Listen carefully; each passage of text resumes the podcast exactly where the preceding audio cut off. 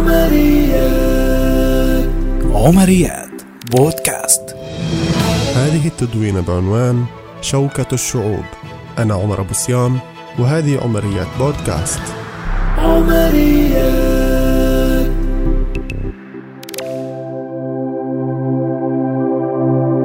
خلق الله البشر بطبائع مختلفة وتعدت أشكال الاختلاف من الملامح والأعراق واللغات إلى الاختلاف بالتعبير والتفكير حتى يضمن المرء لنفسه ألا يكون نسخة مكررة ومرآة لأشخاص لا يجمعهم سويا سوى العرق والدم.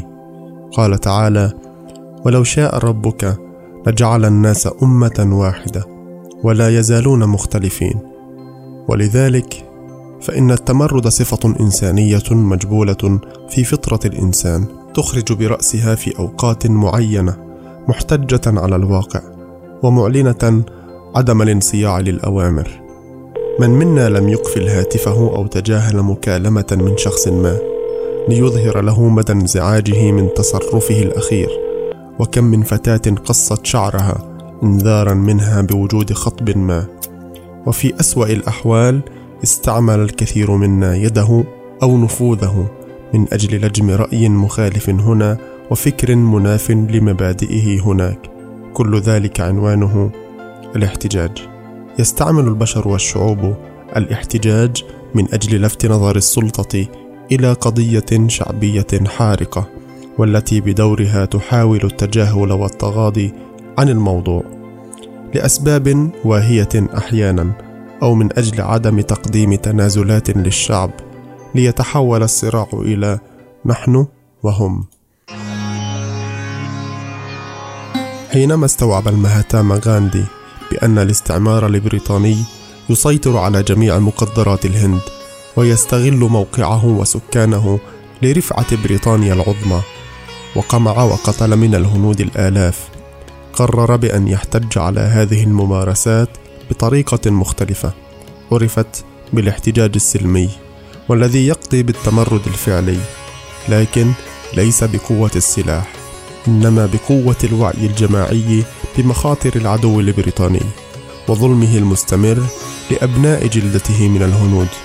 وهذا ما خلق منه شخصية فريدة وحوله إلى رمز إنساني تتخذه الشعوب مثالا حول العالم كان أبرزهم محرر السود في إفريقيا نيلسون مانديلا.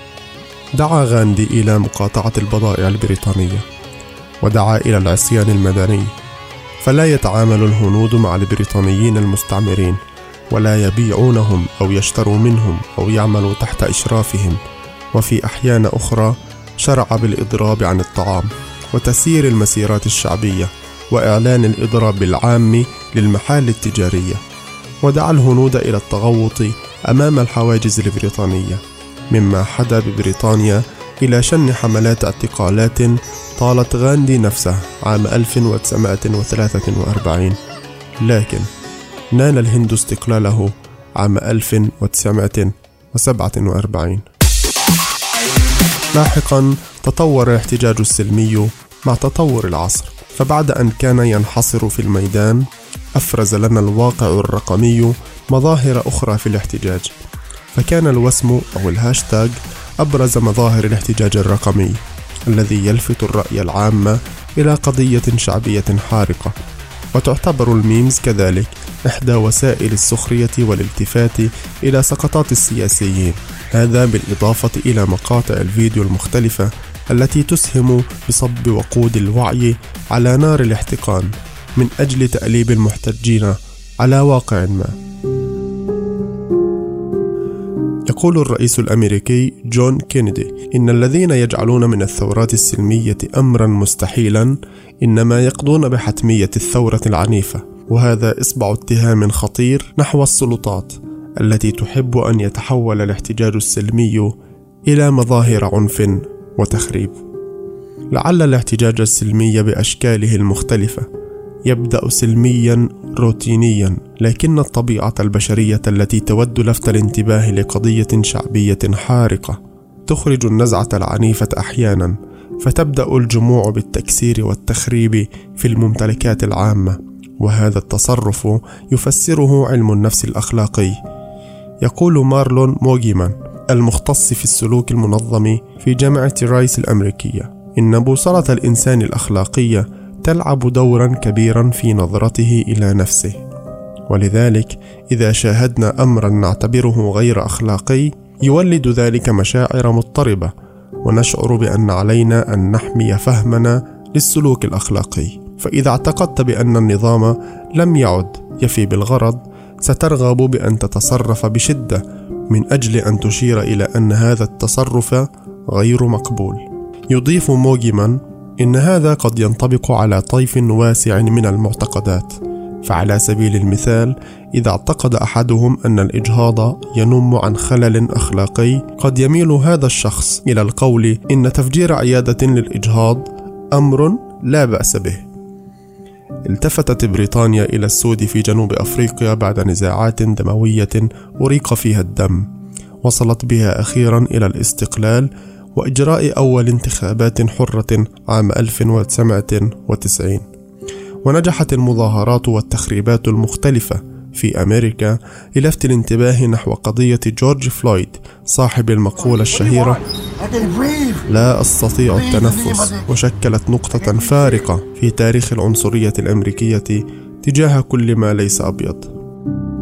الاحتجاج حاجة إنسانية لا مناص منها فيحتج الأب على تصرف ابنه بالحرمان ويحتج شرطي السير على مخالفة قوانينه بالغرامة المالية ويحتج الطفل على إهمال أمه بكثرة البكاء.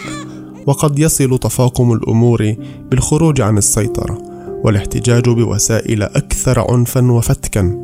وهذا ليس مكانا للتبرير إنما لمحاولة فهم هذه الحالات. في عالمنا العربي يأخذ الاحتجاج طابعا آخر فيتحول النقاش من مدني حقوقي إلى ديني شرعي يبدأ في حرمة الخروج على الحاكم وينتهي بالتكفير والتخوين والإخراج عن الملة. لو كنت في جهاد والحاكم يزني كل يوم مومسا في خيمة يجب ان تجاهد معه. وهذا نقاش محبب لدى السلطة يعطيها الشرعية في قمع الشعب ومظاهراته الاحتجاجية وممارسة شوكة السلطان المتمثلة بالخوف وسط قبول من وجهاء المشايخ ورؤساء القبائل والأمثلة كثيرة وحزينة. أما في مجتمعنا الفلسطيني في الداخل القابع تحت نير الاحتلال ونير الخلافات الأهلية الداخلية سواء السياسية أو الدينية منها فهناك عشرات التجار المتمرسين الذين يحاولون استغلال ما يحدث لمآربهم الشخصية تارة وإعلاء انتمائهم الحزبي تارة أخرى. وكلا الخطين سيء. لا أحد أحوج من الأقليات إلى التجمع والاتحاد. مكان التشتت والتشرذم وممارسة التفرقة. وهذا ما وعاه الشعب مبكرا وأغفلته القيادة السياسية. فإذا كانت أحداث يوم الأرض والانتفاضتان وأحداث الهدم ومصادرة الأراضي والمشاريع الاحتلالية المتعاقبة وما أكثرها وقف الإسلامي والمسيحي والعلماني والمتدين صفا واحدا أمام المحتل. لا يفرق قلوبهم سوى بعض الجلد واللحم المهترئ من شدة ما أكلت منه سياط الجلادين.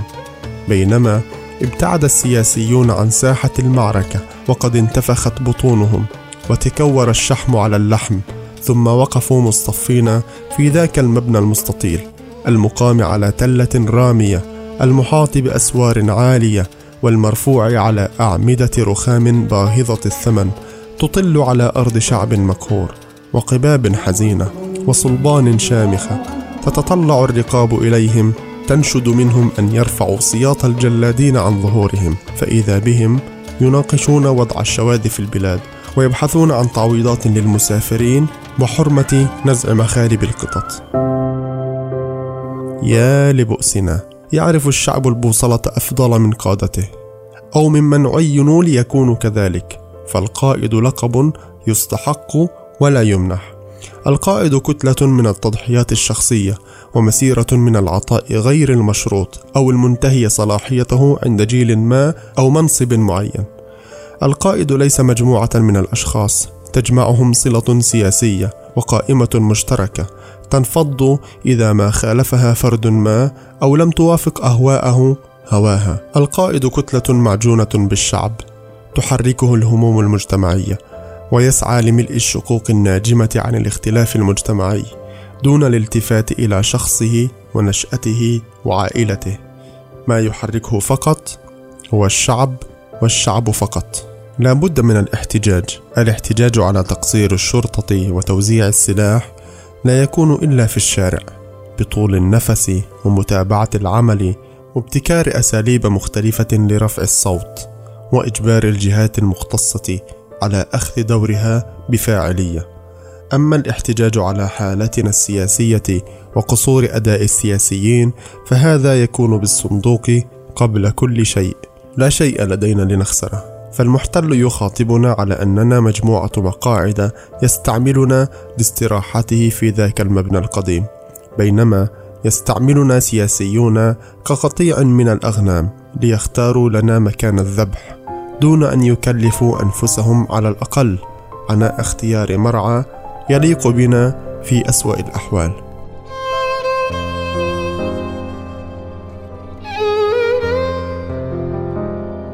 لسنا مقاعد أو قطيع أغنام.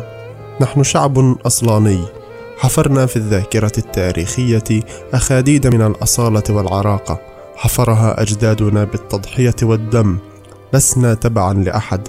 ولا تسيرنا بعض الأخبار والدعايات الكاذبة التي ما إن تنتهي الكاميرا من التسجيل فيها حتى ينفجر الذي أمامها ضحكا على سذاجة من سيسمع هذا الكلام ويصدقه.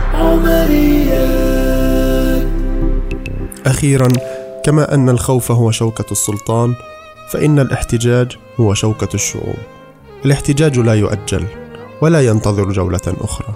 الاحتجاج بداية التغيير وسلم الصعود ومقاطعة الانتخابات طريق للوصول نحو نهاية نحن من يختارها وليس لأحد ذي مصالح ضيقة بأن يختارها لنا. نحن الشعب نحن مصدر القوة وأمامنا تتكسر شوكة السلطان. منا المبتدأ وإلينا المنتهى. نحن الجنة ونحن النار.